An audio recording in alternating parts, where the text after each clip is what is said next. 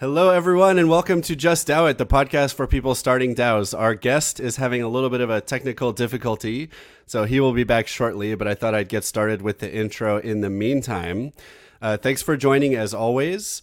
Uh, my name is Adam Miller, and I am the CEO and co founder of MIDAO, which provides legal entity solutions for people starting DAOs maybe I'll do the MIDAO ad now instead of later, which is just to say that uh, we love talking to not only DAOs and Web3 projects in general about the benefits of legal entities and in particular, a legal entity in the Marshall Islands. But if you're a lawyer or a service provider that's also servicing DAOs and Web3, uh, please reach out because we always have people asking us for introductions to good Web3 lawyers, DAO lawyers, other service providers who can help uh, DAOs and Web3 with with different things. So um, uh, we'd love to add you to our network of people that we can introduce DAOs and Web3 projects to if they have a need that you can help uh, solve. So please do check us out on midao.org.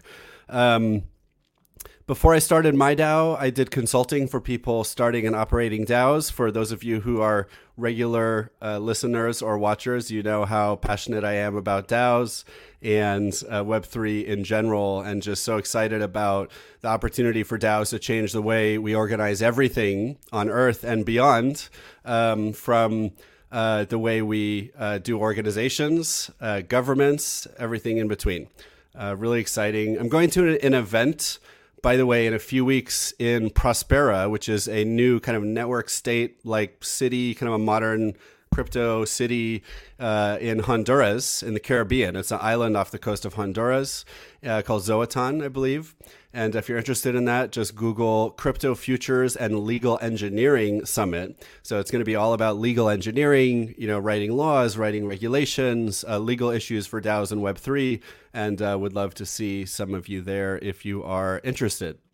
So, on this week's episode, once he gets back from his uh, restarting of his computer, we're going to have a man named Pablo. And Pablo is the founder of Moondao. So you'll hear a lot more about it later. But uh, Moondao has already sent, it's a DAO, they've sent people into space. And they're planning, and my understanding is they're planning on colonizing the moon uh, so that the moon is not colonized only by private companies and existing nation states. So instead of the moon being owned by the United States, Russia, and SpaceX or something like that, um, hopefully we can have a DAO governing the moon or, or, much of it. And I think that's a really awesome mission. Uh, MoonDAO is a Marshall Islands uh, DAO LLC. So obviously we, we love um, supporting DAOs that are Marshall Islands uh, registered. Um, as always, we're going to start the show with the Just It News Report, where we go through several recent articles and tweets uh, that we think are relevant for people starting and operating DAOs. And Pablo and I will share our reactions to these stories. So, what do we agree with, disagree with? What do we think is relevant for people um, who are uh, starting DAOs about all these different stories? So, I'm going to jump right into the first story of the week while we wait for Pablo so we don't keep all of our uh, listeners waiting. And briefly, just going to check the uh, Telegram chat in case there's any word. Nope. All right, so let's dive right into the Just It News Report. And once Pablo gets back, we'll get him uh, doing a brief intro and then we'll get him commenting on these stories as well. Um, the first story of the week is from actually a, a biopharma uh, a press release site. It's called Biopharma Dive. So I love when we see stories about DAOs coming from outside of the kind of Web3 native uh, ecosystem. And uh, this one is an announcement uh, announcing a Pfizer backed DAO launches community funded biotech firm. The biotech firm aims to revolutionize treatments for cancer and aging related diseases, leveraging research into naked mole rats. Uh, so this is about a DAO called Vita DAO. similar to MoonDAO, again, who you'll meet uh, Pablo from MoonDAO soon. Uh, VitaDAO is a DAO that is achieving real success. Um, they raise money uh, not only from uh, their members, but also from uh, Pfizer. So Pfizer, I believe, made a grant, uh, possibly in exchange for some governance rights.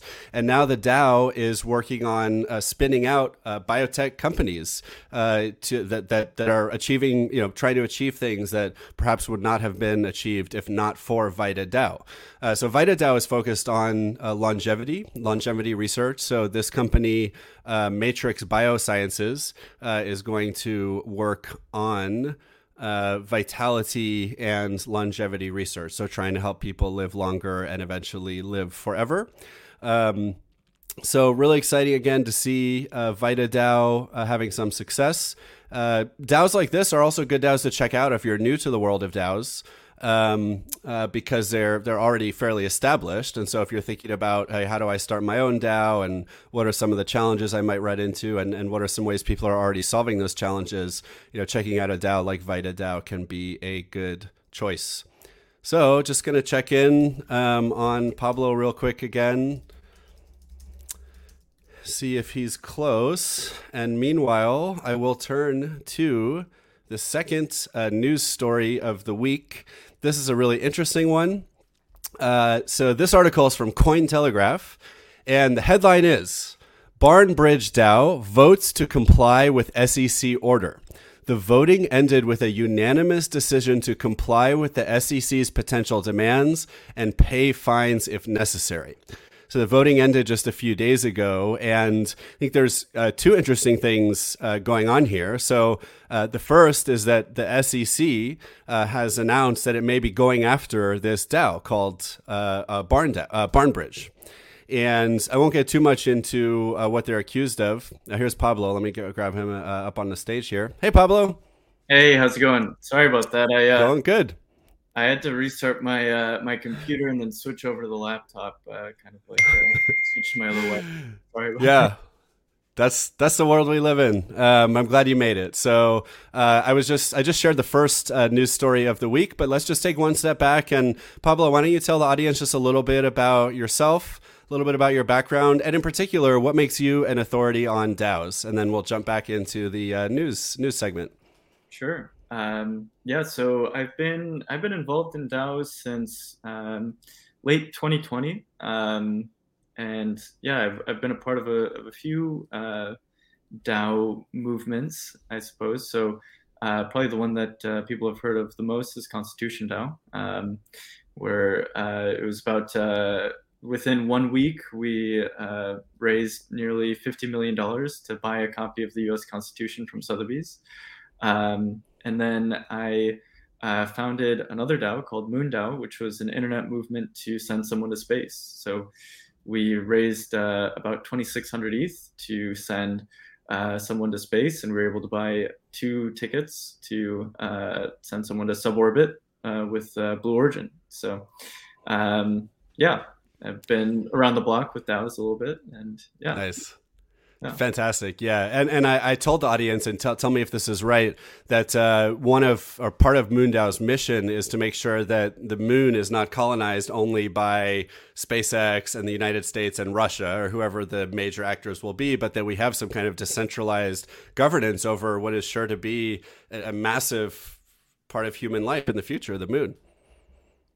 Yeah, totally. Um, I think the the moon should be owned by the internet um, it, it makes sense. Uh, most so I think that uh, most countries in the world don't have a space program, and um, most people, uh, it doesn't matter what nation you're from or, or what part of the world you're from, um, are incredibly inspired by this sort of next step that we're taking to become multiplanetary. So.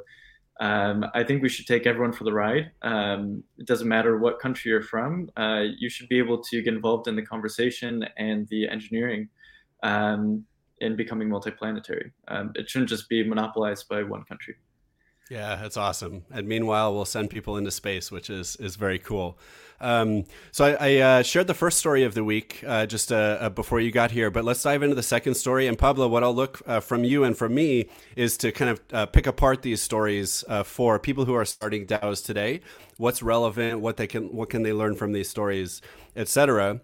So the second story that I was just getting into, I'll, I'll read the headline again. Uh, this is from Cointelegraph, and the headline is Barnbridge DAO votes to comply with SEC order.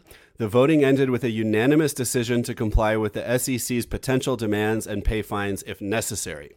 So, not wanting to get too much into the uh, specifics of the SEC case, unless you would like to, um, I think what's really interesting here is you know, often people ask us at MIDAO. So let's say they're setting up a, a legal entity for their DAO, and they're wondering, like, well, what if a government agency or a court says that we have to pay a fine? Uh, and we and we disagree. Does having this legal entity put us at greater risk? Like, does it somehow centralize us or allow the government to force us to give up our money? And and interestingly, the answer is, is kind of no, because if if the DAO controls its money on chain, so if, if you really need a vote of the DAO to spend money from the DAO's treasury, right, cryptographically, then it doesn't matter if the FBI says send us your money. The DAO has to vote to approve the sending of the money. Now, I think in most cases, a DAO probably will approve these things because I think most DAOs are, are trying to be good law abiding citizens. They're not trying to live outside the scope of the law. But, but I think it actually gives DAOs comfort that for the money you're actually holding on chain, you know, maybe this is a given to people who are familiar with crypto. No government can force you to give up your money. You have to vote to approve the, the transaction just like any other. So I think that's cool. Now, it can be a little bit different. Let's say a DAO has a, a multi sig or even a person holding their money, um, then of course all the FBI has to do is get that those multi-sig signers or the one person to agree to send the money, even if they don't have the DAO's permission. But this is where you know I think one of the really important things for people to think about when they're joining a DAO is how is the money actually controlled, right? Is it direct cryptographic voting on chain from the whole DAO? Is there a multi-sig, or where is the money sitting? Um, what do you think about this, Pablo? Yeah, um, I mean, I think my, my first impression of you know stuff like this is like, I I feel a little bit sad that there does exist like a bit of an adversarial relationship between um, the SEC and DAOs in general because I think that there's just a lot of good that is coming from these organizations. Um, and um, I liked how uh, Erik Voorhees um, spoke about this.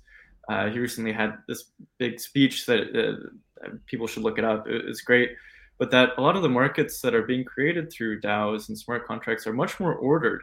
Um, they actually have uh, much more consistent enforcement of rules. Um, and um, I think viewed through that lens, um, you know, a lot of these DAOs uh, actually have much stronger enforcement on chain than any government could ever aspire to. Mm. So, it's a good point. So, I mean, one of the things that's valuable about Web3 in general is we can create markets with rules that cannot be broken, right? And so it is interesting when you have, like, let's say we're talking about a DeFi protocol that, you know, consenting adults are deciding to use and it has its rules enshrined in code in advance. And the SEC is coming in and saying, well, this is too risky. It's, you know, this goes against our rules, so we're gonna we're gonna try to stop you from doing it. Well, the SEC's job is partly supposed to be to protect investors. What is better protection than having rules enforced by code on a blockchain that you would agree to in advance and then are automatically enforced? So there is something kind of ironic about how the SEC and other institutions are trying to pr- kind of protect us from ourselves when the whole point of what we're doing is to create systems that people can't break the rules in the first place exactly. Yeah. It's it, it's kind of funny you know if you if you phrase it like that it's like we're we're trying to become we're trying to become better arbiters of the truth and better arbit like and have better enforcement on chain than any of these institutions. Um, but this sort of um, almost like uh, like paternalistic view of the government to um, approve of uh, what yeah consenting adults want to do is is uh, I don't know. It, it, feels like they're kind of treating um, the the constituents like children. Um, yeah. Yeah. Now, it may be worth mentioning in this case, this DAO was actually creating a, a token, which is a financial, I think, easily to argue it's a financial product. It was a way of getting exposure to different tokens. So, a lot of the cases that we see are the SEC or other regulators going after DAOs that are offering a securities product. So, right or wrong, the risk I think is not as high if you're a DAO that's either sending people into space or saving the Amazon, um, because you're not your product is not a financial product. But nonetheless, I think we all know that there's a lot of risks uh, from regulators today. Yeah, I think that um, the the real value, and I think this is something that the whole entire ecosystem could do better, is in explaining some of these um, like the stuff that is in a smart contract is great because it's transparent and anyone can see exactly what the rules are on chain. Uh, however, it, it is more intelligible to developers. Um, so I'm I'm a developer. It makes sense to me. I'm looking at this. This makes more sense than any law ever could. Um, but you know, your average person might there there that interpretability of the of contracts. I think that sort of user interface um, is sort of catching up to the the Solidity developers. So, yeah. Yep, totally. All right. The next article of the week is from a website called DL News, and the headline is Doxing allegations surrounding $35 million optimism grant spark, sparks DAO debate. The dust up may test the definition of what constitutes doxing. The controversial proposal roils the optimism community.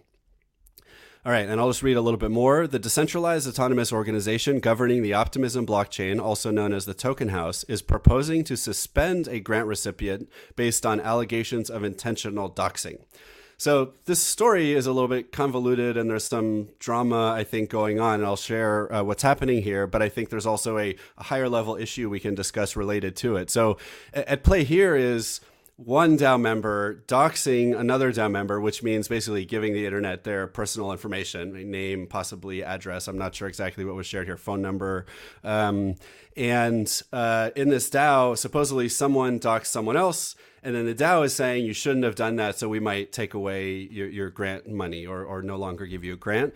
Um, there's a bigger question here that the DAO is discussing, which is kind of overall what type of doxing level is appropriate.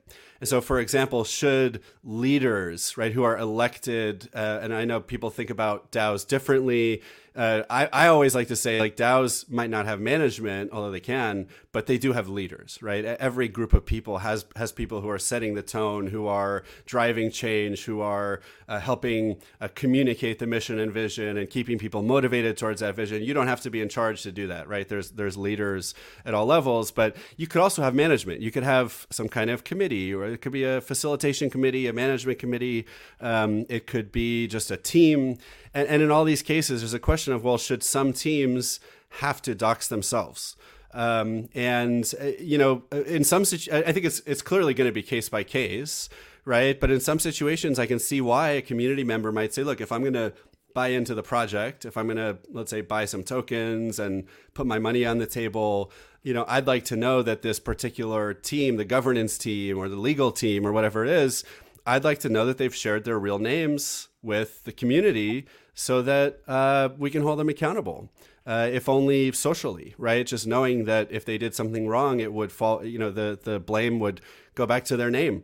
Um, so I think that makes a lot of sense. At the same time, there is this kind of principle in crypto in general. It's really cool that for the first time in, in human history, you can have people uh, working with each other on a global scale and remain anonymous. And that is really cool. And so I, I guess to me, it's just more case by case basis. Each DAO should probably make its own decisions about who should be doxxed and who, who shouldn't or who doesn't have to. Um, I think it's, it's an interesting thing for people to think about. What do you think, Pablo? Yeah, this one's actually a tough one um, for me to grapple with sometimes. It, like I, I understand why some of the founding fathers use pseudonyms, you know, or um, you know, people that are discussing dangerous ideas politically, or or things that uh, might go against the the grain um, of the political consensus at the time. Um, and throughout history, I mean, if you look back, there there have been tons of times where the crowd is wrong in one way or another. Mm-hmm. And um, they maybe people don't want to be burned at the stake for the ideas that they have.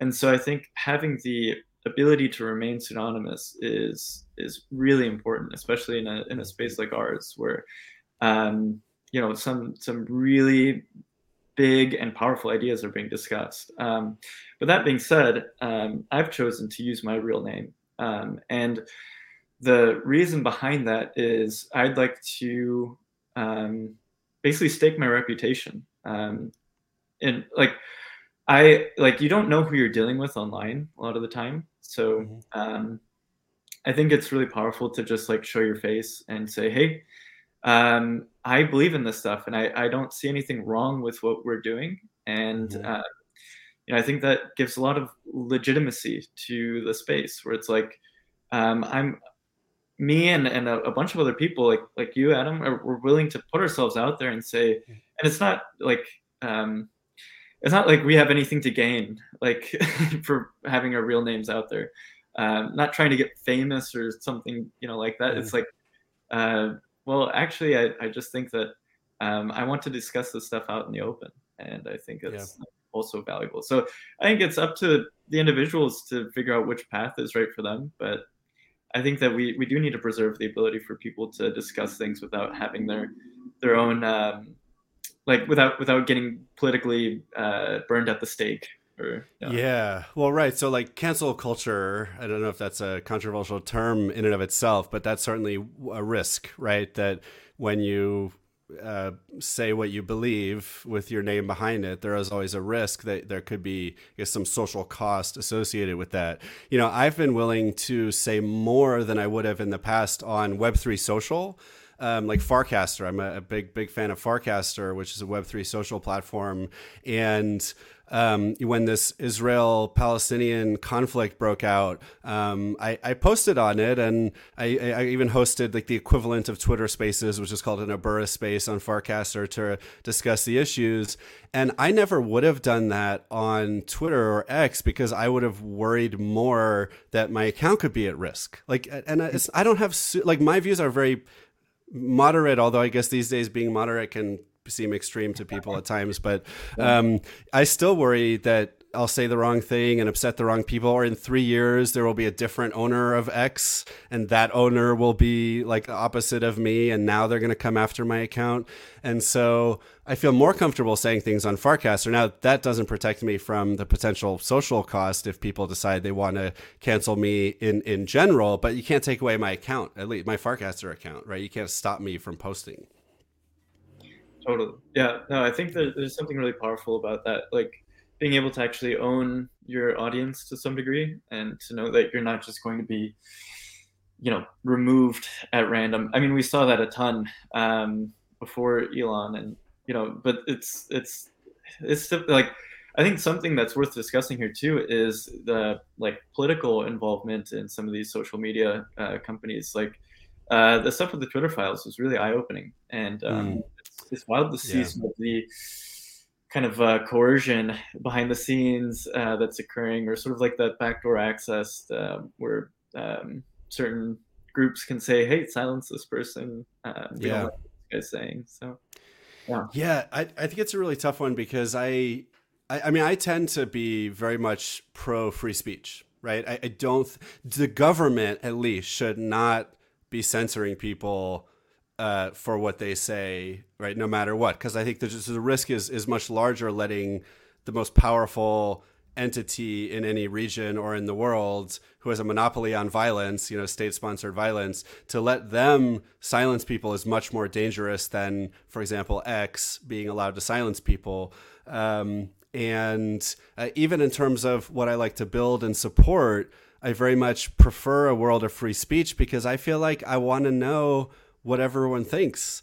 And if people really think in like violent and destruct destructful is that a word destructive what am i trying to say um, destructive if people think in destructive ways i guess in crypto you can you can do that kind of thing right like good goodful or, or disruptful but um, I, I want to see that. And I don't want it to be sensitive. It might make me really mad and upset and sad and depressed, even. But like, I think it's really important that we know what people actually think. So so I, I tend to to lean to that side, but I can also see the damage that can be done when entire like kind of social movements emerge around something that is false or damaging or you know like like anti-science. I'm very pro-science. I think we should generally do what the data says makes sense when it comes to medical issues or other things. But at the same time i have trouble you know thinking we should censor anyone. Uh, i don't know where do you fall on on that issue yeah, it's well, it's tough. I mean, um, yeah, if we look at like COVID, for example, like there were a bunch of things that uh, we got wrong as like a society, and uh, there there were people on the fringes that were kind of warning and saying, "Hey, yeah, uh, maybe this isn't so right," um, and a lot of those people were silenced. And so I think you always want to maintain the ability for that sort of like counter narrative or counterculture to exist, and even if um, like the there's sort of like this um, this weird effect where if you try to silence or push one group away, um, from a certain narrative, it doesn't make that it doesn't make that go away. It, it actually yeah. empowers them um, because it, it all of a sudden it sort of reinforces those ideas like oh why am i being silenced for this idea and so it kind of just backfires anyways so yeah at the end of the day i don't think you can just you know silence someone um, or silence an idea um, i think you just need to have it uh, exist in this free marketplace of ideas and debate other ideas and through this like conversation and reasoning um, the, the usually the right stuff floats up to the top. So I actually really like community yeah. notes, for example. I think you know that is a very interesting way of um, you know highlighting what is misinformation, and I mean it's already been super powerful. Um, with hmm. the like Israel Palestine stuff, it, it's it's very interesting to see like the content that's coming out of that, and then community notes in real time, checking that and investigating. It's I mean it's wild to exist in this sort of medium where you can have um, citizen journalism happening in real time, and you, you can actually see a war develop in real time. Um, it's like scary, it's shocking, but also like yeah. I'd rather have that than a few uh, mainstream sort of um, I don't know big uh, big news outlets just like dictating what the narrative is. So. Yeah, yeah. Are you very familiar with how this community notes feature on Twitter works? Because I, I can't, I, have seen it, but I can't say I'm really very familiar with it. So the way I understand it is that it, it tries to figure out people that are typically on opposite ends of an issue. Um, and then depending like, and you can kind of uh, rate notes and whether or not they, they're correct or not correct. And then it, it basically matches if, if two people that are typically on the opposite end of an issue, and this is just what I understand. I actually don't know mm-hmm. behind the scenes how it works. I wonder if the, the actual like code behind it is open source. That would be really interesting. Um, I know yeah. you open source the, the algorithm, um, mm-hmm. so that's that's really nice. Um, yeah. Yeah, yeah. I, I, was just googling it, and even Vitalik uh, seems to have written an article about how the community notes algorithm works. So that that makes me initially feel very fairly trusting towards it. Um, but it makes sense. I mean, you know, if you're trying to fight, if you're like people on both sides often are trying to find truth, right? And I guess that's that's what our belief has to be for this type of to believe this type of system will work is that more people are trying to find truth than not. And then let's go disagree about our opinions on what to do about the truth. But if we don't have any shared truth how do you ever make progress? So um, yeah that makes a lot of sense that if you if you could find people from both sides who say no, this is actually a, like a screen capture from a video game, not a video from Gaza. like that's that's gonna help all of us, you know, find a solution. so yeah, that's that's really interesting. All right, let's turn to the next article of the week. And actually, this one is going to be related to the uh, conflict and crisis in the Middle East. And this is from uh, Coindesk, from Consensus Magazine, which is on Coindesk. And the headline is Hamas has raised millions in crypto donations, Wall Street Journal reports, but the amount is likely small compared to the volume raised in state sponsored support. So I guess this is coming from the Wall Street Journal initially. Now, at first, I my thought was oh, this is annoying. I mean, I'm sure Israel's also raising money from crypto, and like they're they're trying to make like take the the people that everyone oh, generally hates the most in that moment. This was like right after the attack, so they they were like mostly the bad guys in that moment at least, and um, and and the Wall Street Journal is coming out with a clickbaity headline. It sounds like saying, "Look, Hamas is raising money on crypto. Look, look how bad crypto is." So I just did a quick Google search for Israel crypto donation, and there's the same thing for Israel. They, they, they didn't even mention in this article. I think it's called Crypto Aid Israel, and you could donate crypto to Israel. Um, but then the next day, actually, I heard from someone else that there's even more nuance to it. That's more even more relevant, which is there's actually uh, evidence of Hamas months ago saying stop donating crypto to us because it's too easy for authorities to track. So don't donate this way. Just find other ways to donate. And so even like the the militant terrorist whatever organization said it's like crypto is not a good way to to to hide money so don't send us money on crypto. And yet unfortunately this news came out you know basically bad mouthing crypto for the fact that it's being used by organizations like this. So um, i love that i learned about this nuance because i, I think it actually it, it's fairly accurate. You know it, it's actually a lot it's it's, it's there's a, a, a parallel to what we tell people in the like legal and regulatory world um, let's say i'm talking to another government uh, outside the marshall islands that's thinking about doing something similar and they say well how do you get over the hurdle that people are afraid of daos using crypto because it can be used for money laundering and terrorist financing and other criminal activity and the answer actually is, is, is quite to the contrary first of all, think about a think about a traditional company. So like a normal corporation that's registered anywhere, Marshall Islands, Delaware, doesn't matter. Once they register, that government of Delaware or the Marshall Islands or Cayman Islands or whatever has exactly zero visibility into what that organization does with its money. Zero. They, whether it's cash, whether it's bank accounts, whether it's crypto, you have zero idea. On the flip side, if you have a DAO that registers and tells the government, here's our smart contract that's governing our organization, that's, that's holding our money, now the government can track every single transaction that the DAO engages in. Even it can see who the members are and track every single one of their transactions. Now, whether that's good or not for crypto and for the world in the long run is a separate issue. But actually, there's way more transparency with crypto than there is with traditional money and digital money. Um, so, I mean, now unfortunately, I've got to make this argument about hundred times before it starts to stick, and and still people are afraid. Um, uh, but but it is interesting that both Hamas and I agree that actually crypto is not a great way to commit a crime. Totally, yeah. Like I've I've heard it multiple times that law enforcement actually likes when um, people are using crypto because they can see every single inflow and outflow I mean, I think that um, our work is not completed until every government and every nonprofit are operating using these tools. Um, and like, you, you can see every single transaction in and out of that treasury. And if you are, you know, donating money or you are paying taxes, you should have a right to see what is happening with that money. And right now, you just don't. Um, so it's kind of like a black box. And so it's weird, yeah, to me that um, people see sort of crypto as this, um, you know, oh, way to hide your money and all of that. It's like, well, it, yeah, maybe it's easier. It's easier to steal the money, like. you know, like you were saying before, it's easier for it's it's more difficult for someone to just press a button and and uh, you know freeze your bank account. However, uh, when it comes to auditability and to see actually what's happening with that money, yeah, it's unbeatable. There's nothing like it. It's a good point, and it goes hand in hand with guaranteed compliance of any rules written on chain.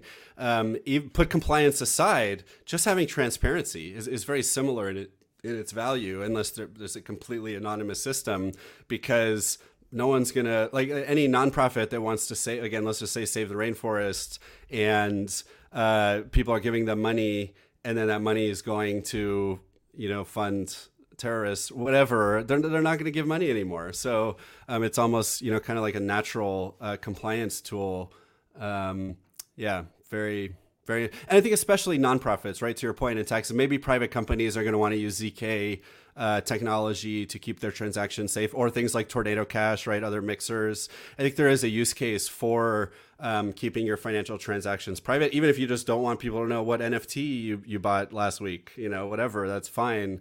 But especially for nonprofits to be able to see where that money's going. We talked about this actually on last week's show that the news is coming out about like even like like uh, BLM, Black Lives Matter, you know, organizations in the U.S. Everything from like there are so many organizations with BLM in their name that uh, big companies like Apple and I'm trying to remember others donated money to BLMs that aren't even related to like Black Lives Matters by accident because they were in such a hurry to try to do good. Um, but they just gave money to the wrong organization. And then you had some organizations where now you see the founders are living in these like huge houses, and that's fine. I don't have any problem with like if someone did great work, you can reward them. But the people donating money had no idea that this money was spent, you know, making the the founders and, and organizers wealthy as opposed to actually helping you know solve real problems. Um, so transparency is going to be going to be nice. Totally, yeah, and that story is just all too common. It's like yeah. maybe even more the norm. Yeah, good point. Good point. All right, the last story of the week, and then we will dive into a deeper interview with Pablo. Um, the last story is actually a tweet from IDriss, I D R I S S uh, underscore XYZ, uh, announcing Meta Infinite Public Goods funding round powered by Optimism FND, which is the Optimism Foundation. We're consolidating all the major uh, public goods funding mechanisms, PGF, public good funding mechanisms from Gitcoin, Giveth, uh, a few DAO drops, Retro PGF, a couple other uh, t- uh, Twitter handles here, and enabling perpetual donations to grantees directly from Twitter. Model adapted from Owocki, which is Kevin Owocki. And uh, I'll just read one more of their tweets. Why a meta round? Donors are interested in supporting their favorite projects, regardless of whether these projects are part of a specific funding cycle. By involving grantees from diverse public good funding sources, we aim to foster cross pollination and collaboration. Okay, so a lot of like buzzwords and Twitter handles and other words that pe- may be new to people. So obviously, Google them, look up this tweet. We'll have it in the show notes.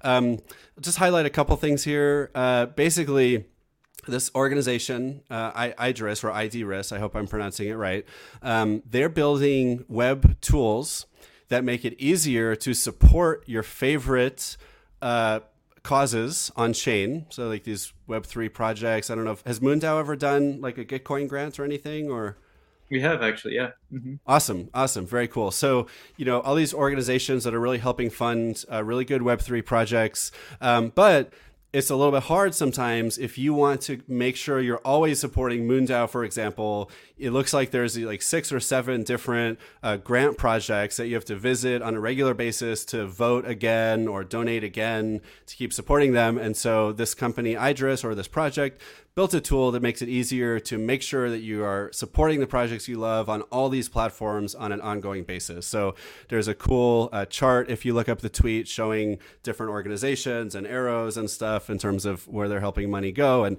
it all ends up at, at public goods, uh, which is cool. So any thoughts on this, Pablo?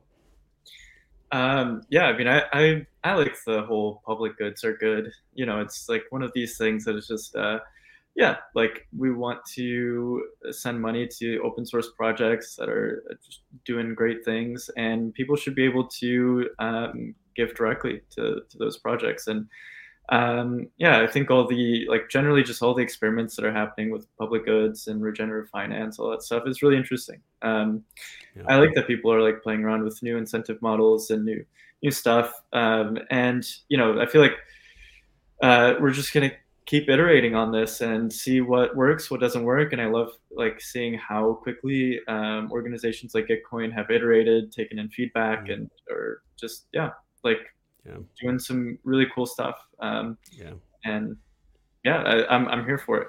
Yeah. Yeah, that's awesome. And by the way, the relevance to DAOs is, is first of all, uh, this organization, IDriss, is community owned and operated, uh, and a lot of the recipients of the uh, grant uh, making uh, goes to DAOs of various kinds. Uh, and uh, finally, I guess just the cool Web3 angle is, you know, if you had, uh, let's say we're talking about six traditional grant making charities, nonprofits, whatever, and you wanted to always get grants from all of them, you're definitely going to have to always go pitch all of them on a regular basis. There's no actually a common app would be a good idea. I don't know if anyone's doing that, but I don't know if there's there, there's no way to like combine them all into one composed you know system. But because all of this in Web three is happening on chain, I imagine that's what makes it possible to build a tool like this. Is that everything's happening out in the open on open source software on blockchain protocols, and so you can take six and eventually hundreds of organizations that are trying to do great work and compose it all into this one better user interface in a way that just was never possible before Web3. Totally. Yeah, that's something that uh, I feel like isn't highlighted enough is just the ability to compose on other people's um, mm. smart contracts. Like the majority of like what MoonDAO has done has been built on top of other people's smart contracts, and mm. it's actually the smart thing to do because um, the ones that have already existed for a while have been battle tested. So it's like the the more use each of these contracts get, the more anti-fragile they become, the more other people can use it, the more other people can compose on top of it. So it's like we all get stronger together. It's a yeah. really awesome feature. It is. Well, can you give a, an example of uh, smart contracts that you have have reused? Yeah, totally. Uh, so we use a staking contract at, at MoonDAO, and uh, we actually uh, so we forked it from uh, Nation3, who forked it from Curve, and so it's oh, kind wow. of like this uh, a bunch of different forks and little tweaks, and you know Nation3 tweaked it slightly, we tweaked it slightly too. Um, but yeah, it's uh, it's cool that just like an idea that was birthed from one DAO can just you know propagate all the way to, to us. So that's awesome. Love it. All right, let's turn to let's turn away from the Just DAO news report and onto our featured guest interview with Pablo. Um, I'm going to skip the MIDAO ad because I did it earlier um, uh, while we were waiting for your computer to restart. Uh, so let's just go right into it. So uh, Pablo, um, uh, let's just take one step back first. And would you tell us how you got into Web3 and DAOs in the first place? Yeah. Um, so I was working at Google um, as a software engineer. And um, this was during the pandemic. Um, I, I, became kind of uh, very enthralled with this idea of, uh, of uh, community libraries. So, uh, how could you get uh, people to share resources? As, you know, we're all locked down, and um, you know what, what was kind of like an, an efficient way of, of doing that and um, then I, I, started kind of getting interested in smart contracts because it seemed like a way that people can kind of self-organize and do it without any sort of middlemen. You can kind of escrow and, and create a library in a sort of distributed way. And so it, it really started from like a um, a problem first and then it seemed like smart contracts were actually the the correct solution. And that and and from there like a whole world opened up where i started to you know investigate and learn more about daos. And uh, you know at the time i was working at google like the the biggest you know uh, quote unquote you know centralized uh, tech yeah. company. And um, you know i i think uh, it's like i think we're evolving as a human species uh, to use the tools of the internet in a way that makes sense. And um, I think we've already had a bunch of um, experiments with like in, power, um, and uh, you know we've we've identified democracy as a pretty solid solution to dealing with sort of uh, containing that power and making sure that that power is always uh, responsive to um, the individuals uh, that that that are are are being subject to that power.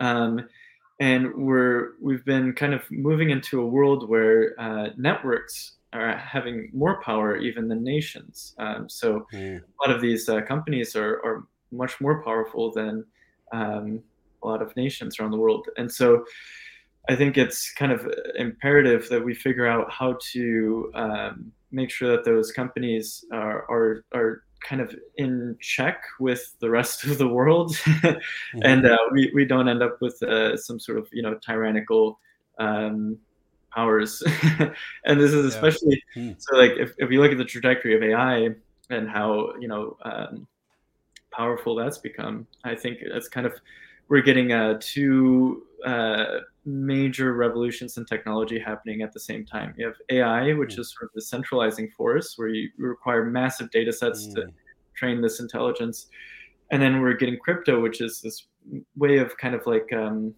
of giving power to individuals and making sure that they can uh, retain that power, that they have um, uh, secrets that only they know that that make sure that they, they as individuals are protected um, in, within a, a, system and so yeah i mean th- those are kind of like the high level hmm. narratives um, and then that's just kind of like where I, I, got really really interested in sort of how daos could take take shape and i kind of i mean it's still a very nascent technology and i'm just very excited to like uh like help uh play with it shape it see where it grows see how it goes and and then wow.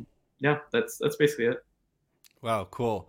Um, Oh, you brought up so many interesting points. I, I, I, for some reason, my mind is sticking on the AI for, and wants to ask you a question about that for a second. But why do you say that that's a centralizing force? Um, like these big data sets, I mean, won't they eventually just get leaked, and then everyone can use them, or, or maybe we'll use DAOs to create the biggest decentralized data sets, or what's what's the factor there that you're thinking about?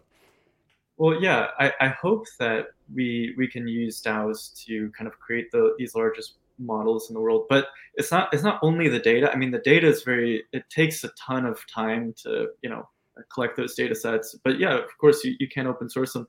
But the the central issue is the compute. So the compute oh, is yeah. very very expensive, and um, you it requires millions and millions of dollars to create these like massive clusters um, that people mm-hmm. run to, to, train these foundational models. So, um, yeah, so there are only a few kind of labs and companies that can afford all of that and that are really on the bleeding edge of this. So, hmm. yeah.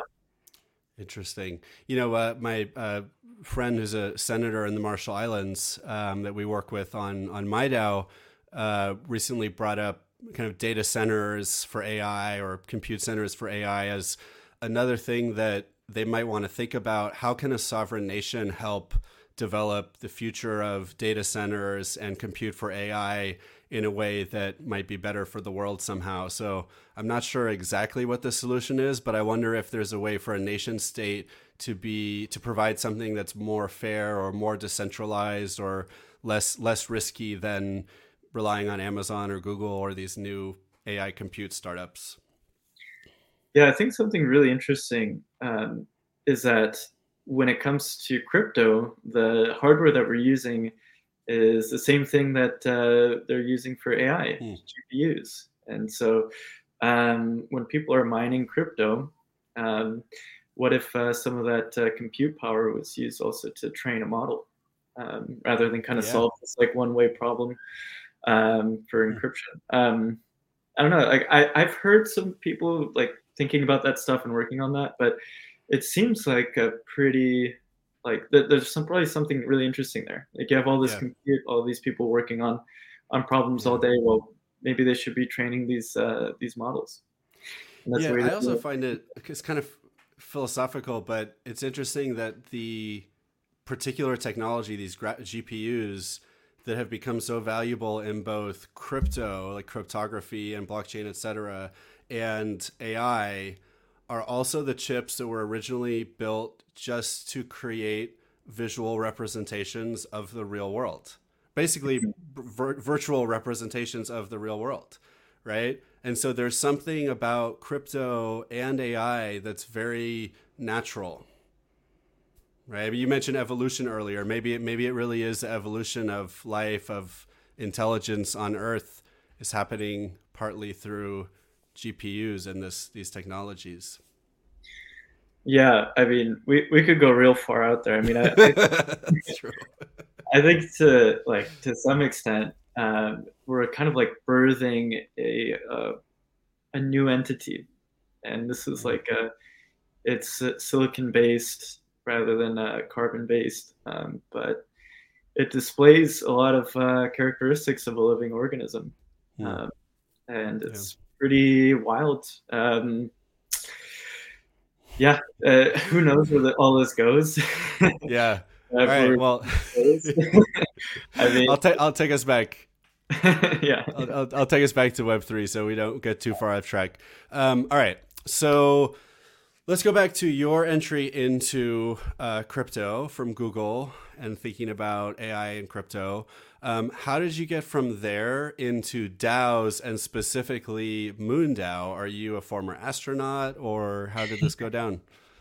Um, well, yeah. So from from this idea of like community libraries, um, uh, I, we decided to turn it into a DAO and we were do- doing a bunch of explorations into it, but it was kind of happening in like an isolated way. Like it was just me and some friends like tinkering on stuff. Uh, we had a bunch of demos that we'd share with our friends. Uh, I was living in the Mission in San Francisco and kind of sharing these things and seeing how people were using them. But really, the density for um, crypto wallets wasn't quite there yet. This was like 2020, um, and even, even today, I wouldn't say it's it's necessarily there at the at the level where like um, you could kind of plug this into some place like San Francisco and and like wallets aren't really ubiquitous yet. The UI isn't really there, but um, around that same time, uh, Constitution DAO uh, just kind of like sprung up on the internet, and I got really excited about this idea of like making um, like some like a statement that like uh, the crypto network is just as powerful as uh, any one of these billionaires that might want to you know purchase the us constitution which is this like foundational document that's like mm-hmm. um, enshrining the, the like powers of the individual and uh, mm. just like massive leap in governance and i see crypto as being this massive leap in governance this massive leap in in organization of um, of individuals and and protection of their rights and so that was really exciting and then i got involved in that and uh, we did end up losing. Um, but it also i think it was like a stress test of uh, some of hmm. where the dao technology was at the time. And uh, we we saw some of the creeks in there too like the gas fees were really high. Um, mm-hmm. you're able to see what our max bid was even though we pushed the max bid far beyond what anyone was anticipating. Like mm-hmm when the Constitution was going up for sale, people were estimating something like ten million dollars, maybe max twenty million is what this would go for. Which oh, wow. and that was already extremely high. But that's we're thinking that would be the upper limit. But since we were able to raise it up to forty, almost fifty million dollars, um, Ken Griffin, the the CEO of uh, Citadel, a hedge fund, uh, had to put up a lot more money than he was going to. So, hey, in order to he you know it, was like um like it's kind of like pokemon battles. You got your rivals you know and like we had grown to this level and he beat us that time but hey maybe uh um we'll beat him some next time. It's remarkable. How do you do you remember how many people were part of constitution dao uh that's a good question. wallets? i don't know if i could tell you off the top of my head. Um i, I think it, i feel like we had almost over 10,000 people, but I could be wrong in that. You'd have to look up on, on Juicebox yeah. um, okay. to be sure. But yeah, from yeah. then I, from there, um, like we had this idea of trying to send someone into space and like, um, we, we tried to apply the same thing to like, okay, internet movement, like these tickets to go to outer space are super expensive. Um, you know, maybe we can all band together, buy, buy a seat. Um, it's pretty funny actually. Um, Ken Griffin also then after we, we bought Blue Origin seats, he also bought uh, a, a, Blue Origin seat. Um, really? He donated it, but yeah. Uh, nice. I, I, feel like we're like tracking each other now. That's great.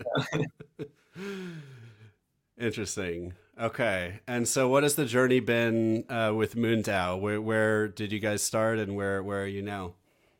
Um, yeah, it's been it's been a really interesting journey. So it's almost been two years now, um, and it's evolved a lot since uh, its early days. So it started out just going, okay, this is how much one of these seats costs. If we all band together, we can buy one and then send, you know, uh, someone from the internet up into space, regular person. Um, we actually uh, were able to buy two of them, and then we decided to um, vote with one of the seats and then do random sweepstakes with another one. Um, but in the background of this sort of like um, awesome movement to send someone to space is uh, what I think is is a really powerful like collective of individuals uh, from all over the world that are super interested in space and um, we're uh, like bringing in all of these this diversity of thought and ideas because crypto is totally international. Like i like i, I don't think like that is highlighted enough too is that hmm. like it's not just the us like it's it's a shared language. Like people from china are are using this and um, people from uh, india uh, from south america from europe from africa. And so um, yeah, it's it's a pretty unique place. I think it's one of the most optimistic corners of the internet. Um, it's a bunch of people that are you know tinkering with uh, uh, you know like we we get together and we just talk about what can we do to accelerate progress towards lunar settlement. And so, a lot of the the funding that that uh, we raise to send someone into space, that overflow is all being put into open source, you know, public goods that accelerate our progress towards lunar settlement. So. Mm. Um, that's kind of like the uh, I guess the the amazing side effect of like trying to send someone into space, which is this like flashy, mm-hmm. cool thing. It's an mm-hmm. everyday person, but then also uh, we have a, a, community of nearly twelve thousand token holders that uh, uh, can get together, submit proposals uh, to fund different initiatives and things um, that uh, progress this mission of, of, like actually having boots on the ground um, on the moon.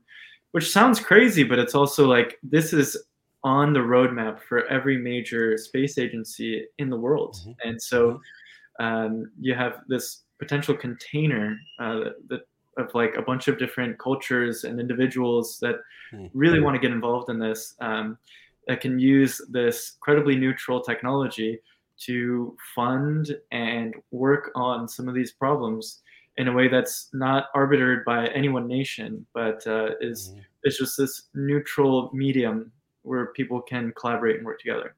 Um, so I think that's that's pretty powerful. Wow. Yeah, it is.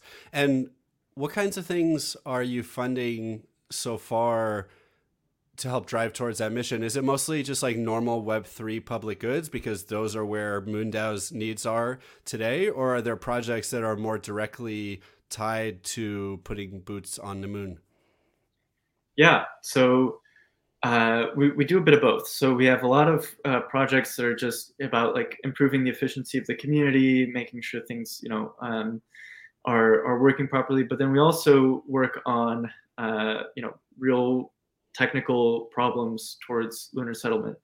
And uh, one that I'd really like to highlight because I think it's it's uh, it's just a really amazing project. we we funded um, an individual. His name's Phil Phil Linden uh, to uh, in, in, collaboration with a, a, nonprofit called Open Lunar to work on a timing protocol. And uh, so the question, the central question around that is what time is it on the moon? Which seems kind of hmm. it's this esoteric, you know, what like, uh, is it? You know, we, we could just say it's UTC, but it's also moving, right? So there, there's all this. Uh, it, it, gets kind of trippy when, when you really try to think about uh, time and space. Um, it's it's not so straightforward.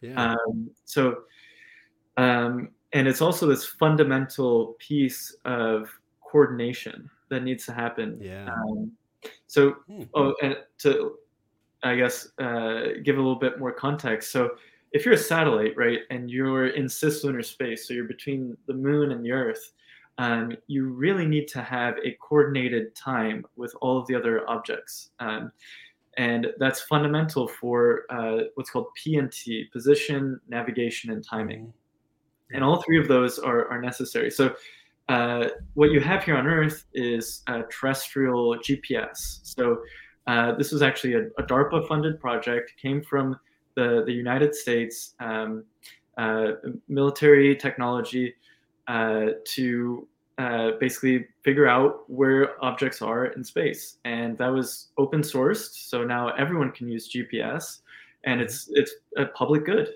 Um, so all, all of our phones can plug into GPS. Um, you know, a, a, million things use it uh, in order to to locate themselves in, in space. Uh, but this is also a huge undertaking, billions and billions of dollars. It also, you know, billions of dollars to maintain, um, and it's a lot easier to solve that problem terrestrially than it is in cislunar space, where you have a lot less users of it, mm. and it's just um, like uh, the the topology of that space is is much more complicated. So you yeah. might have things uh, around the surface of the moon. You might have stuff that's in uh, what's called some of the Lagrange points, um, which are kind of these like unique mm. gravity wells that, that are located between the Earth and the moon. Um, mm. And so, yeah, it's it's a much more difficult problem. And so through wow. this uh, uh, like question of like what time is it on the moon, um, we uh, have sort of developed this. Uh, and and actually, the, the funny thing is that we we applied to DARPA with this with this proposal mm-hmm. um, because DARPA released this 10-year architecture program uh, to create lunar infrastructure, and MoonDAO put together a proposal for it, which is kind of an alternative mm. to a centralized version of doing GPS to try to do a decentralized version. And it's it's quite interesting because uh, if you have a bunch of nodes, so if every satellite had an atomic clock, mm-hmm. and there are all these, uh, it like there are um, open source time card. It's, it's, there's a project called the Open Source Time Card Project, mm-hmm. and um, it's it's an open source uh, timekeeping uh, uh, hardware. So you have an atomic okay. clock and software for synchronization between these atomic clocks. And so uh, the, the project itself is trying to uh, decentralize uh, PNT so that any mm-hmm. any satellite can take one of these time cards and then basically um, communicate with other satellites mm-hmm. um, and determine where their location is in, in space. But it, it goes beyond just PNT. It also uh, this has major implications for communications technology, because once you have a network uh, of all of these satellites that are relaying information, because PNT all it is really is is communication. You're just mm-hmm. you're constantly emitting what time it is and your position, um, you know, in in space, and so. Um, so you um, can send other data too, right? Yes, exactly. Yeah. And so uh, the the fundamental thing here is that um, similar to like an app store. So if you have uh, like a duopoly between Android and Apple, um, everything that's built on top of that app store has to be kind of uh, within the bounds of that those those kind of centralized players. Mm-hmm. So I think we're looking at a potential kind of app store problem when it comes to space, where you have the US that's developing mm. a bunch of infrastructure independent from China that's developing a bunch of infra- infrastructure, and they're not necessarily interoperable. They're not necessarily working together, and both of them have massive infrastructure costs. So it's it's going to be um, like very difficult for just like smaller players to get involved. But if you can, uh, at the most fundamental layer, which is the information layer and communications layer, develop uh, protocols where uh, individual satellites uh, really have uh, control over their, their position, navigation, and timing, then you can start to develop communications protocols on top of that. And then also just, and that, that allows for decentralized applications to thrive. Uh, that might not uh, necessarily be beholden by maybe some of these uh, rules and regulations that wow. US, China, or, or, whoever puts together. You can create a neutral medium, a credibly neutral medium that other that anyone in the world can build on top of. So uh, I think this is exciting. yeah. yeah, this is very exciting. So these are big problems, um, uh, big, big, big, ch- interesting challenges to to go after. So I feel like for you to achieve your goals as a DAO, you're going to have to be very effective as a DAO.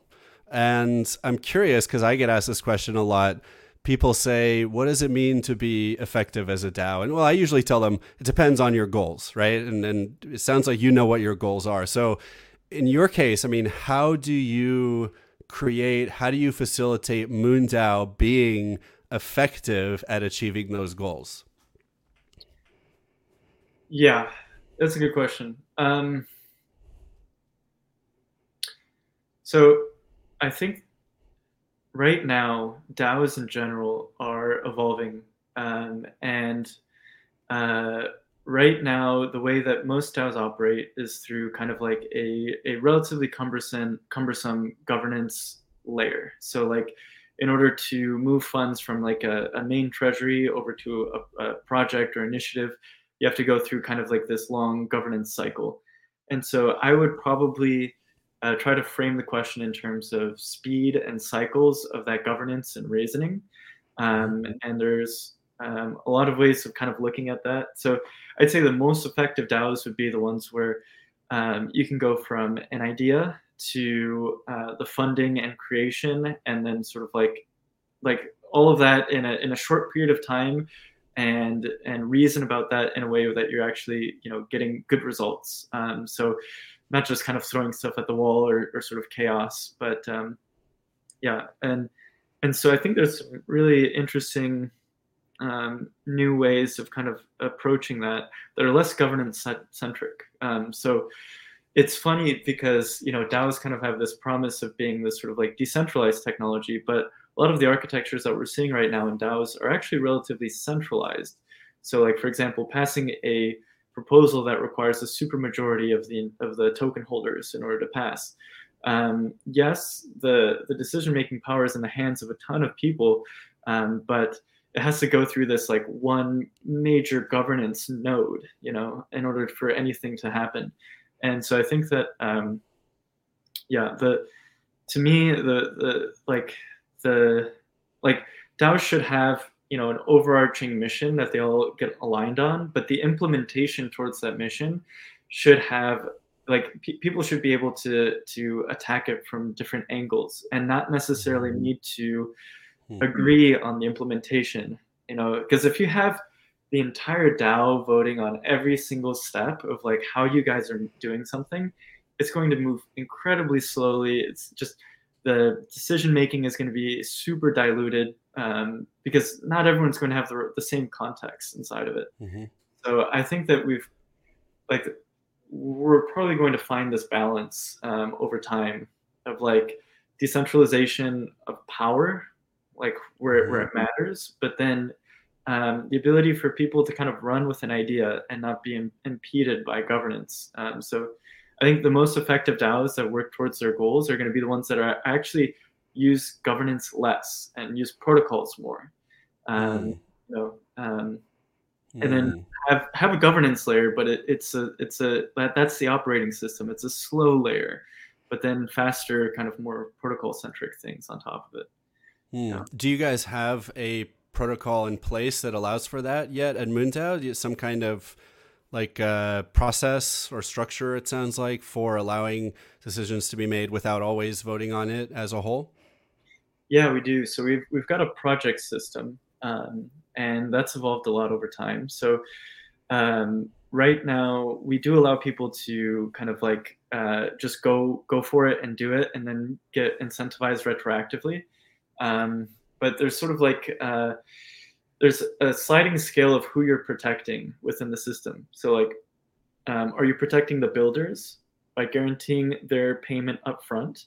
Mm-hmm. Um, or are you uh, protecting kind of like the the DAO at large, uh, where you're you're incentivizing results? Um, so maybe um, builders they don't know how much they're going to get paid until they actually demonstrate the results. They have the proof of work, um, and so we're always kind of trying to play with that scale. And it seems like actually it's not just one system that that works for that. Like I think that it's going to be a bunch of different structures that kind of like fill in different niches. So uh, I think projects work really well where you, when you have a, a, dedicated team and it's something that like the entire DAO kind of like needs to agree on one implementation for.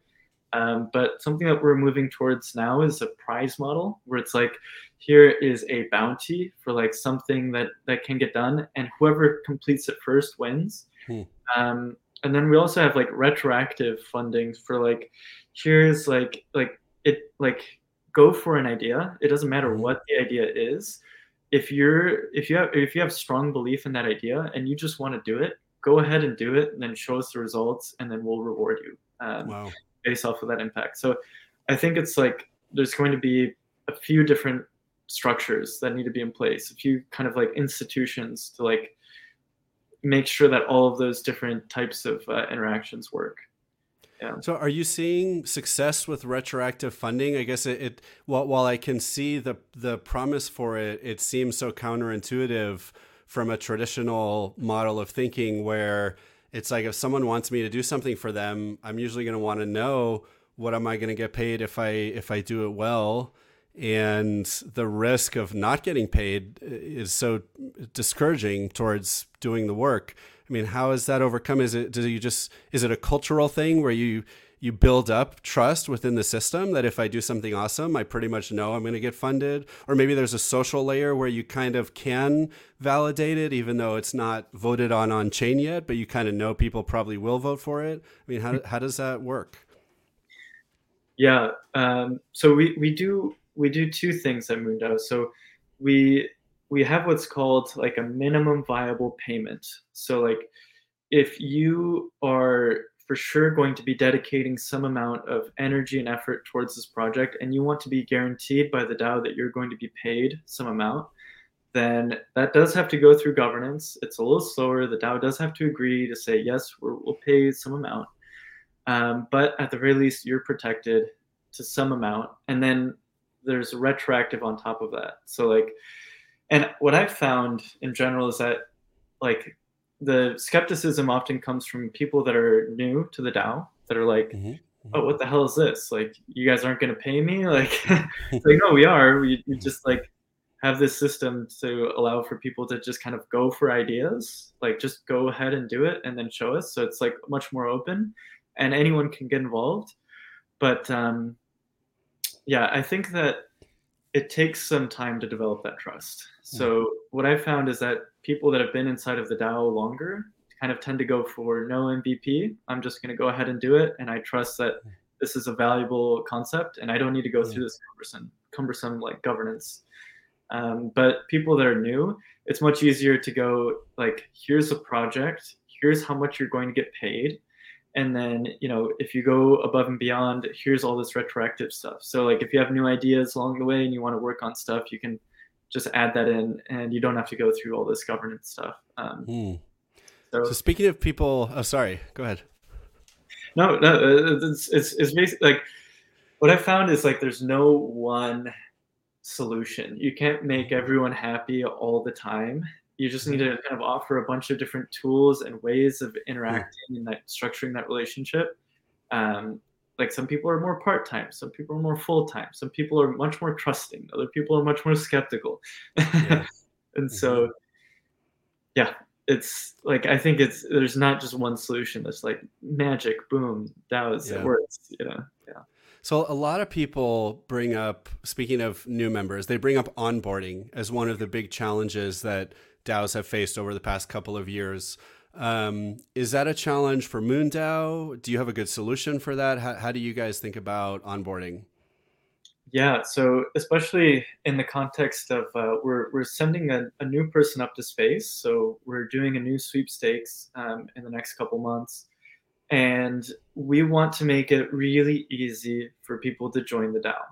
And there are there are a number of hurdles right now. So, first one is pretty easy: is gas fees. It's expensive to acquire the tokens. We have staking. Also, it's expensive to stake the mm. tokens. So, we're moving a bunch of our stuff over to L2. Mm. That's number one. Number two if you're new to web3 getting a wallet and understanding like oh this is my wallet this is how i have to fund it this is moving tokens all this stuff that is also really difficult um, mm.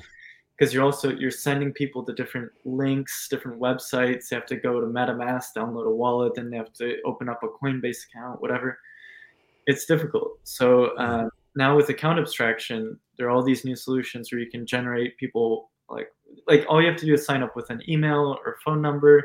You can generate mm-hmm. non-custodial wallets for them. That's huge. It's a massive UI mm-hmm. improvement. And then on top of that, with account abstraction, you can pay for people's gas fees. You can batch transactions together. You can make that UI look a lot more like a Web two app than a Web three app. Yeah. And it's still non-custodial. So like they they they still own those funds and they can you know also move them over to their own MetaMask eventually when they want to. But uh, all of the transactions, all of that is handled by the user. So I think that all of that together is going to be a massive revolution in sort of like um, getting new people into the door because I think that is the biggest hurdle. It's just like yeah it's a super slow process to get people to just like wrap their heads around this technology and there's no mm-hmm. reason they should like at the end of the day this stuff should be uh, like guarantees under the hood um, but they shouldn't need to know you know public private key encryption you know yeah. like uh, you can't expect uh, you know people to to you know figure all of that all, uh, all out. Um, yeah. All they should know is that this this app is providing them with some some unique capability that otherwise was not possible beforehand. Yeah, I have a feeling.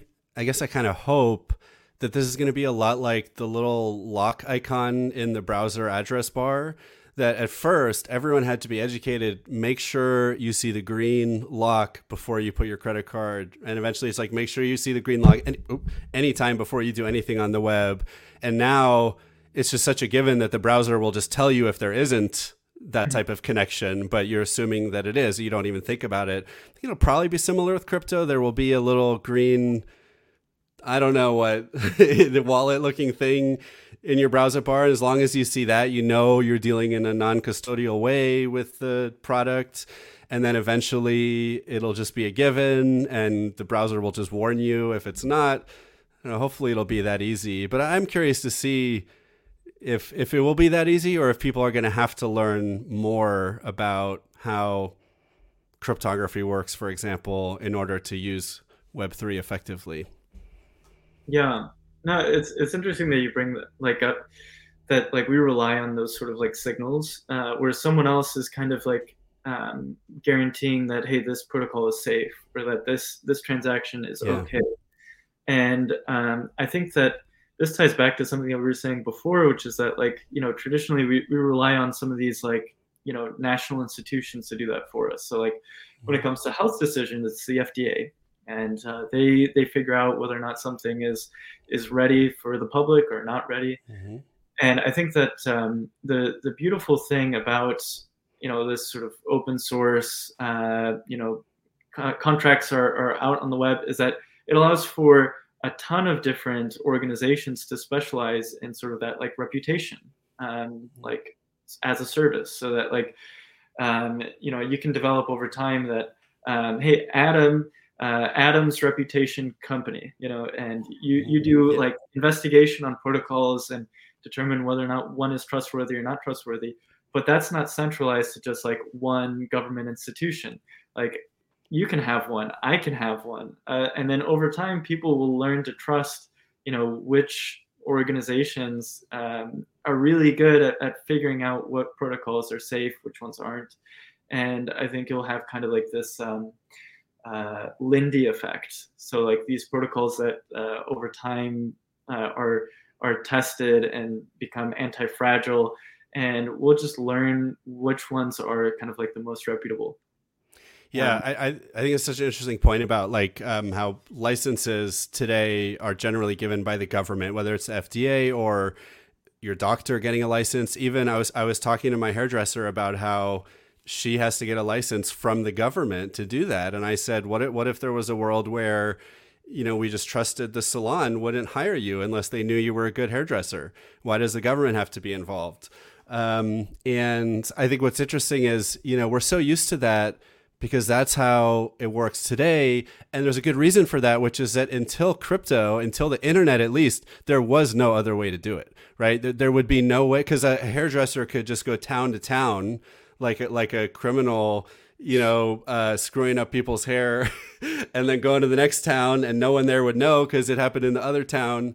But now that we have the internet and we have cryptographic signatures, you know, you, you we, we would just make the person sign a transaction proving that they are who they say they are and that they have a million great reviews and they've never killed anyone with their scissors by accident uh, or given a bad haircut too many times and then you're good to go and you don't need the government to do it um, cool. so yeah i think that is going to be really exciting um, let me ask you this so um, uh, what are some of the so you so you mentioned some of the technical kind of challenges for people uh, joining the dao blockchain related challenges, right? Wallet, high gas costs, stuff like that. What about more from the human collaboration side? Uh, do you guys use any tools that, that you'd recommend people check out? Or just in general, what are the kind of primary tools that you use for people to collaborate? Is it Discord? Is it Notion? Is there any kind of more modern tool that you think people should check out?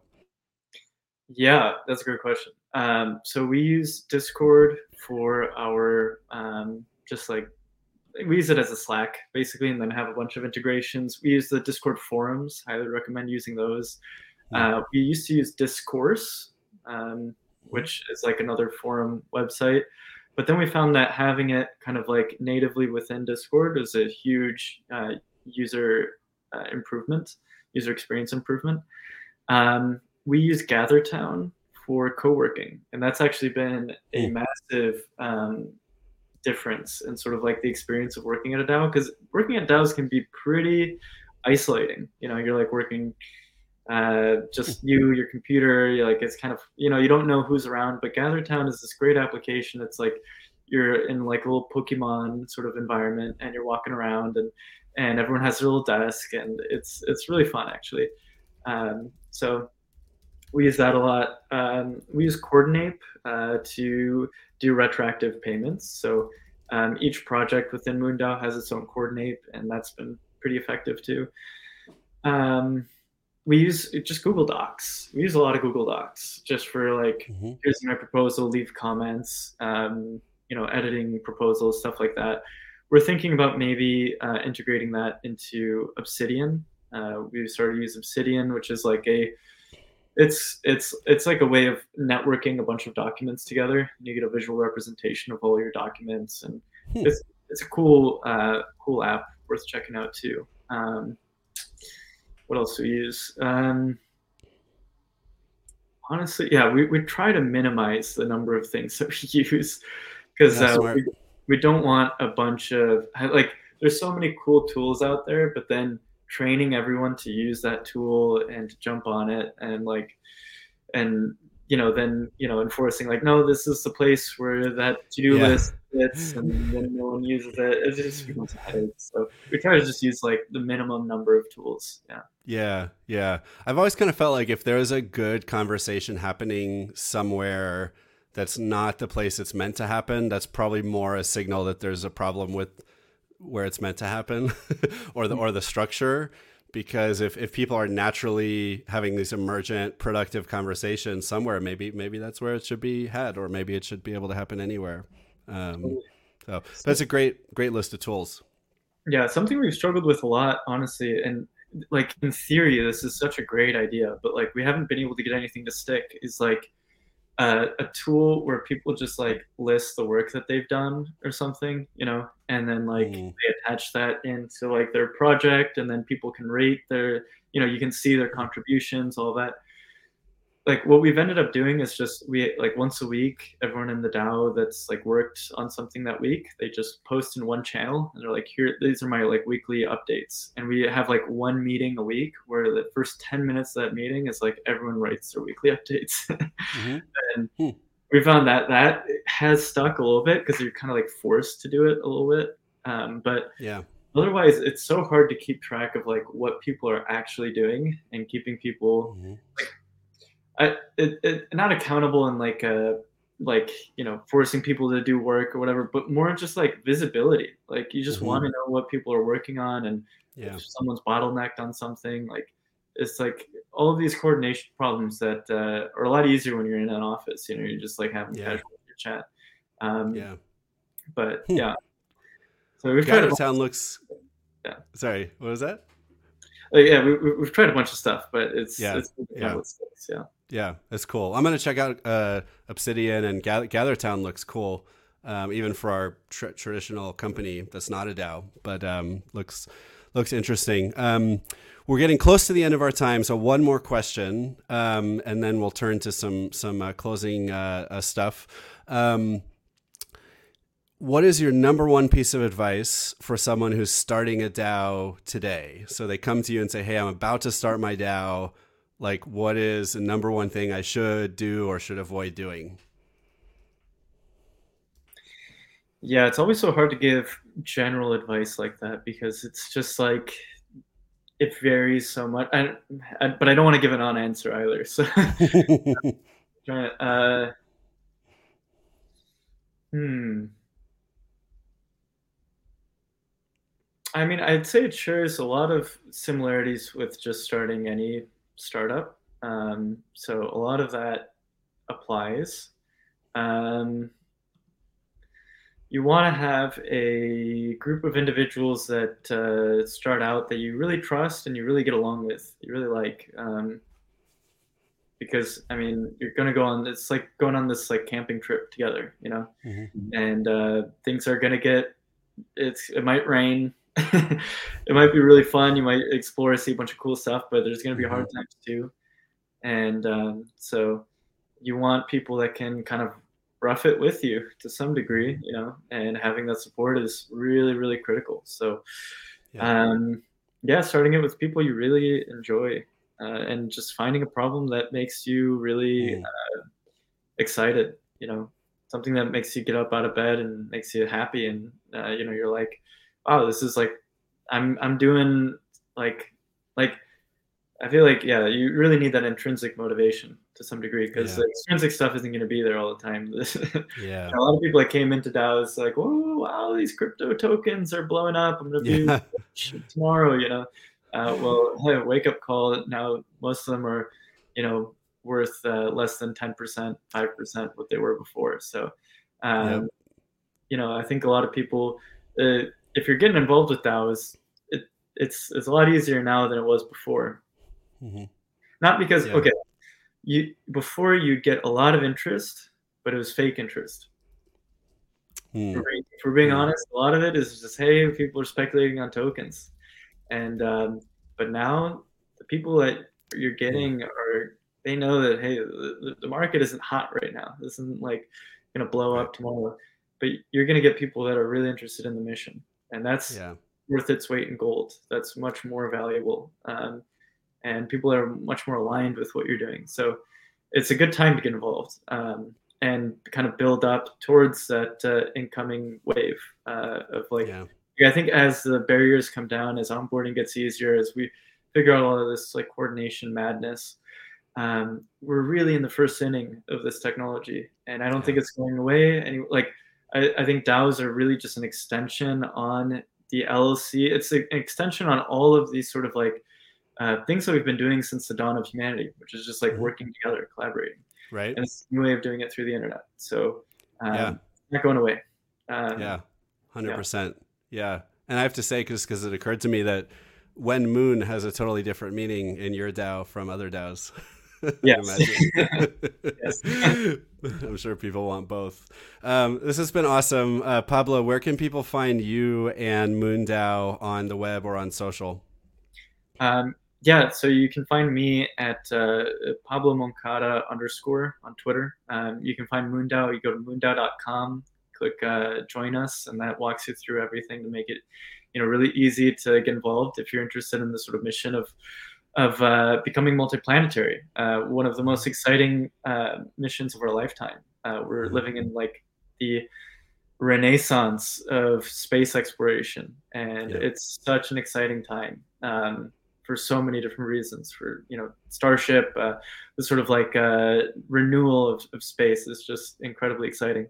And I'd be, I, I really need to mention too that we're we're doing another, we're doing a sweepstakes. So we we bought a Blue Origin seat. Um, we tried to give it away to our community.